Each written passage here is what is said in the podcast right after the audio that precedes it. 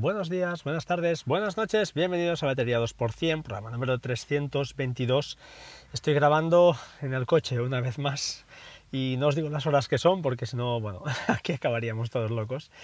Eh, después de la, eso sí, el día después eh, grabando, pues eso, hoy martes, eh, estamos a día 5, 5 de octubre ya de, 2021, día después de la, de la caída masiva de los servidores de, Facebook. bueno, no, no, voy a entrar en el detalle, creo que hay varios podcasts donde explican un poquito lo que, lo que ha pasado. Y bueno, esto nos da, nos da la, como siempre, que todo parece que Internet vaya solo y realmente es muy complejo. Entonces todo, todo es, es, complicado y, estas cosas, pues bueno, pasan y seguirán pasando, porque al final los servidores DNS, los sistemas uh, autónomos, todo lo que son CDNs, no dejan de ser al final eh, máquinas y que en cualquier uh, pues, actualización, cualquier uh, operativa, eh, como era en este caso, ¿no? una operativa estándar de, de, actualización de firmware o de una actualización en sus routers, eh, de Facebook en este caso, pues provocan por lo que sea una caída, hay algo y esto pues se extiende y ya está, y dejas de estar en internet, desapareces y, eso provoca pues, pues eso, eh, que nadie pudiera acceder a, a, los servidores de, a los servicios de Facebook o, Instagram. Cosas buenas, bueno, pues que Telegram habrá ganado algunos cientos de miles o millones de usuarios y, que, bueno, eh, siempre hay una manera, ¿no? Otra manera de, de hacer las mismas cosas. Eh, al final nos habituamos todos, y yo el primero, y ahora lo voy a enlazar con la, primera historia que os quiero contar, pero estamos acostumbrados a, lo que usamos y cuesta mucho, al menos a mí cada vez más me cuesta dejar, dejar aplicaciones, dejar cosas que tengo ahí montadas, como es el caso de Things, ¿eh? recordad que en el episodio anterior os comenté que me gustaba mucho cómo estaba hecho recordatorios, que había alguna aplicación que me estaba mirando, como Good Task, pero al final, oye, me quedo en Things porque con sus... Em, con sus deficiencias, que las tiene, eh, sigue siendo para mí la, app de, gestión de tareas. Eh, para mí es la, idónea, aunque pierdo cosas, lo, reconozco, pero, pero, tiene algún día haré un especial, haré un especial de Things, porque todo lo que es el juego que tiene de, de, maneras de crear eh, pues, tareas, los widgets que han cambiado ahora, con el widget nuevo pues ya puedes incluso añadir una tarea desde ahí, el juego que te, da con, con, con Siri pues también es muy bueno a la hora de crear pues, eh, tareas directamente. Así que para mí pues, sigue siendo la, aplicación y eh, creo que no hay duda que sí, es la más, la, más, la más bonita de todas las que hay en cuanto a gestión de tareas. He visto por ahí un pantallazo que colgó Javier Lacorte que parece Things 4. Eh, pero no hay nada al respecto. No sé si llegará este año. Mm, tiene muy buena pinta. Realmente, si, si, es eso, pues parece que hay cosas muy chulas y la mejorarán aún más. Y lo que no me gusta tanto pues es el precio de esta, de esta app, ¿no? que como sabéis pues es extremadamente cara, sobre todo en, en macOS, que no la uso. Eh, hay una opción que es mediante un correo electrónico y te puedes enviar cualquier cosa ahí y ya está. Esa, esa dirección de correo llega y se te mete en el buzón de entrada y punto. Entonces tampoco es ninguna cosa que sea insalvable. Eh, mi 90% del tiempo lo, lo estoy en el iPad ya, con lo cual pues bueno, en el Mac hago algunas cosas, pero eh, cada vez menos, o algunas que son por obligación, porque se me queda alguna cosa colgada, algún servicio, alguna cosilla que tengo por ahí, que no sé bien bien lo que es, pero me está, me está dando pues estos, estos quebraderos de, cabeza. Hablando de quebraderos de cabeza, voy a explicaros de, un resumen muy, muy, muy rápido del susto que tuve con, con el NAS. El NAS que tengo yo es un DS1019 Plus con 5 bahías y ah, bueno, tengo dos volúmenes, uno de ellos está con RAID eh, y, efectivamente, en teoría, un RAID 5, si falla un disco, pues no, ocurre nada y ya está. Pero, pero me ocurrió, eh, un disco y automáticamente el volumen 1, que además es donde tengo todo la, toda la, la parte buena, ¿no? todos los datos, pues estaba, estaba ilocalizable parcialmente. Había varias carpetas de estas compartidas que se llaman que, que no, la podía, no la podía localizar, no las podía acceder con lo cual, pues bueno, eh, fue un poco, un poco caótico, tuve que hacer varios paros y varias arrancadas de, de del NAS, disculpad que, que esté un poco así distraído, pues que estoy viendo a alguien aquí aparcando de una manera un poco violenta. Y nada, y, y entonces, pues eh, lo que os decía, eh, cayó varias carpetas compartidas, tuve que hacer varios paros y reinicios, me costó bastante, por no decir que mucho. Hubo un momento en que no me entraba incluso con mi usuario y password, no podía acceder, tuve que acceder con otro usuario, levantar el usuario de administrador que tenía pues desactivado. No sé, hacer unas cosas un poco raras.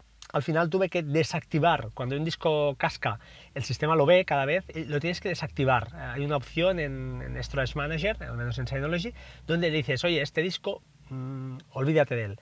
Y lo desactivé, a partir de aquí las cosas se empezaron a arreglar y no me quedó otra, lógicamente, ante el, acojone, perdonad por la palabra, pero ante el, temor a, perder cosas, pues, em, pues nada, compré un disco inmediatamente, con lo cual, bueno, ya sabéis que es un dinero y, molesta. ¿Cosas interesantes?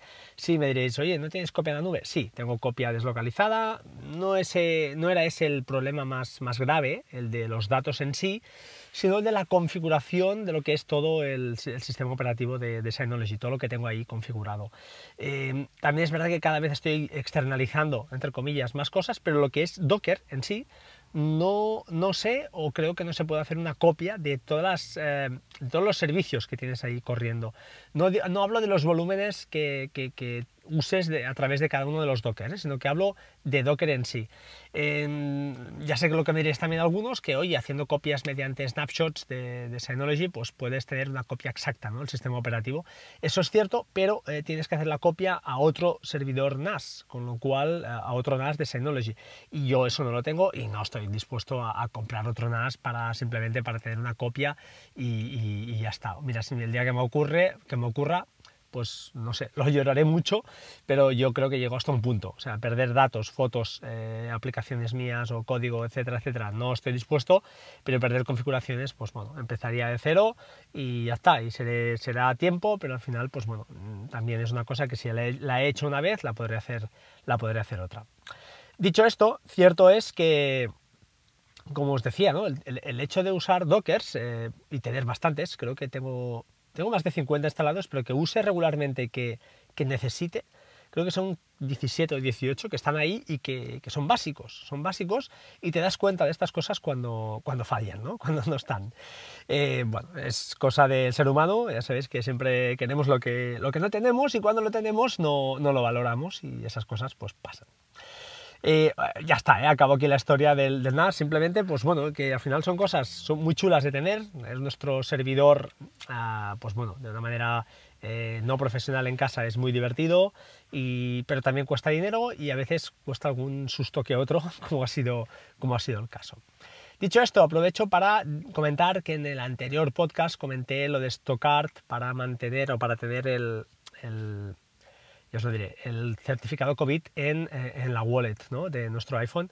Eh, varios me habéis apuntado que se puede hacer lo mismo directamente desde la web del, ministerio, se da la opción directa sin tener que usar aplicaciones de terceros. Eh, dejo el enlace en, la, en, las notas del programa que podéis pues, ver y es un enlace a Apple Esfera donde explica un poquito cómo hacerlo y ya está, ¿vale? Se puede hacer desde ahí. Yo uso Stockard desde hace, hace tiempo y la verdad es que me gusta. No es lo ideal, las tarjetas que te crean no son ninguna maravilla pero oye, funciona, es funcional y ya está. Sé que hay otras, más chulas incluso, pero la tengo por la mano, tengo ahí las tarjetas de fidelización y de momento pues se va a quedar, se va a quedar así. Como curiosidades, comentaros que, bueno, ya lo sabéis, que tengo P-Hole y AdGuard Remote como eh, servidores DNS y bloqueadores de, publicidad o bloqueadores de, mm, contenido no deseado. Eh, utilizo principalmente P-Hole pero AdGuard Home, lo eh, Remote, perdón, AdGuard Home, perdón, lo tengo pues eso, instalado también en el NAS, en un Docker, y bueno, a veces le doy pruebas porque cada vez funciona mejor, ah, así que bueno, lo voy probando, tengo gente que usa uno, gente que usa otro, y nunca me acabo de decidir.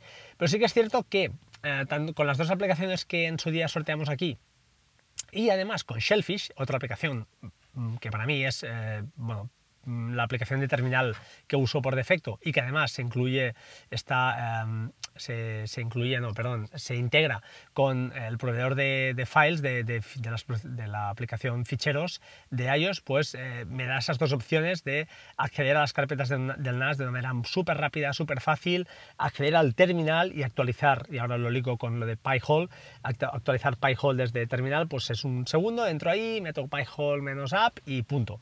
Y eso desde el iPad sin hacer ninguna maravilla, sin hacer nada, eso sí, lógicamente con la VPN levantada. Algún día volveré, quiero hablar otra vez de la VPN porque quiero volverlo a, explicar y a comentar aquellos que uséis OpenVPN de verdad, probar WireGuard. Ya sé que es lo que decía antes, ¿no? Cuesta cambiar las cosas que, te van bien, pero es que es otro, otro mundo en cuanto a velocidad y la aplicación de iOS la verdad es que está más que bien para lo, cómo, cómo trabaja y cómo, cómo actúa. Pero lo dejo para otro, para otro día.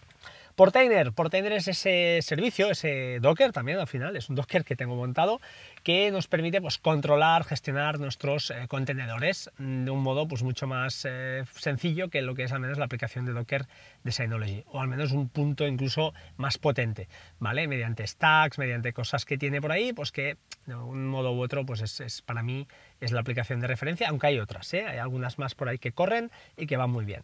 Bueno, bien, eh, Portainer se ha actualizado la 2.9, como novedad creo que hay alguna cosa por ahí interna, pero yo no, no, me lo he mirado a fondo, tampoco la domino, lo cierto es que la domino lo, justito, pero bueno, bien ha venido el modo oscuro, que siempre va bien, ¿vale? Porque estas cosas yo al menos las acostumbro a hacer cuando todo el mundo está durmiendo y la vista en fondo blanco a veces, pues oye, mejor fondo negro, me castigo menos y yo más feliz. Autosleep, otra aplicación que uso muchísimo. Eh, es una de las razones por las que uso el reloj de, del Apple Watch y monitoriza mi, sueño. Tengo, me cuesta dormir, soy una persona muy activa, mi cerebro pues no, no, descansa lo que debería y que sepáis que nada, que se ha actualizado con más gráficos, más cosas. Yo básicamente no entro a fondo, de vez en cuando echo un vistazo a ver qué, qué tal estoy y bueno, siempre de alguna manera pues te, te ayuda y, vas intuyendo, ¿eh? Por ejemplo, cuando estás de turno pues, de mañanas, duermes tanto más o tanto menos. Cuando estás de noche, se nota que, que descansas, pues igual duermes más horas, pero no descansas tan bien. Y todas esas, esas cosas que a lo largo de un año, eh, si lo analizas, pues ves patrones, ¿no? Ves patrones y empiezas a ver cosas, aunque también es cierto que es, es complicado de, de cambiar. Eh, aplicaciones, os iba a hablar un poquito de, mm, de Little Snitch. Little Snitch, como sabéis, o si no lo sabéis os lo digo, es una aplicación para Mac que es como un firewall, ¿vale? Más o menos, es muy visual, muy chula y para mí es un must-have, ¿vale? Es básica en, cualquier instalación que hago, casi casi lo primero que instalo es, la aplicación de gestión de contraseñas y Little Snitch para estar un poquito más, más tranquilo. Eh, bien, está en descuento, ¿vale? Vale 29 dólares, creo, o 29 euros, no recuerdo. Normalmente vale 45, así que os dejaré el enlace por si en Bundle Hunt creéis conveniente pues comprarla y, o echarle un vistazo y si eso es interesante, pues os la compráis, ¿vale? No, no voy a entrar más al tema. Hablé en su día si no buscáis en YouTube y encontraréis un montón de vídeos o en, la propia web que explica muy, muy a fondo lo que, lo que hace y las ventajas. Luego, para finalizar, os dejo dos aplicaciones. Una es Plusly o Plus, Plusly, que es una aplicación para el Apple Watch, que es una calculadora. Vale 0,99 y bueno, mm, es una calculadora un poquito mejorada, está bastante bien, ya os digo, no es nada del otro mundo, pero por si alguien es un amante, un friki como yo a veces de, este tipo de apps, ya sean calculadoras, aplicaciones del tiempo, eh, estas que, que, nos van algunos, pues es una opción más, echarle un vistazo y si la veis interesante, pues ya sabéis, pagáis ese eurito y, y bueno, aparecerá vuestro reloj y ya está, y la usáis, ¿vale? Y una última, es una que encontré por ahí Ah, alguien la nombró, ¿eh? no, la descubrí yo, se llama Laundry Lens y está muy bien porque es, imaginad, tienes la típica prenda de ropa rara, jersey de cachemir, por ejemplo, y miráis la etiqueta y veis esos símbolos raros que parecen pues eh, eh, jeroglíficos, lo enfocas con esta aplicación, con la cámara y mediante, pues eso, realidad aumentada o, no sé si es realidad aumentada o, bien bien lo que es, lee los, los, los gráficos, lee lo que es y te lo traduce, te lo traduce, lee los logos y te los traduce a eso, por ejemplo, lavar a menos de 30 grados y yo qué sé, y no meter en la secadora, pues te lo, te lo indica ahí de una manera muy, muy light, ¿vale? Así que bueno, os dejo, os he dejado estas tres, tres opciones, tres aplicaciones, más lo comentado anteriormente, creo que he cumplido por hoy con el podcast y eh, me reservo a ver si esta semana vuelvo a grabar y, puedo ser persona competente. Sin más, os dejo, em, un placer volver a estar aquí, gracias y como siempre digo, sed buenos y nos vemos pronto, chao chao.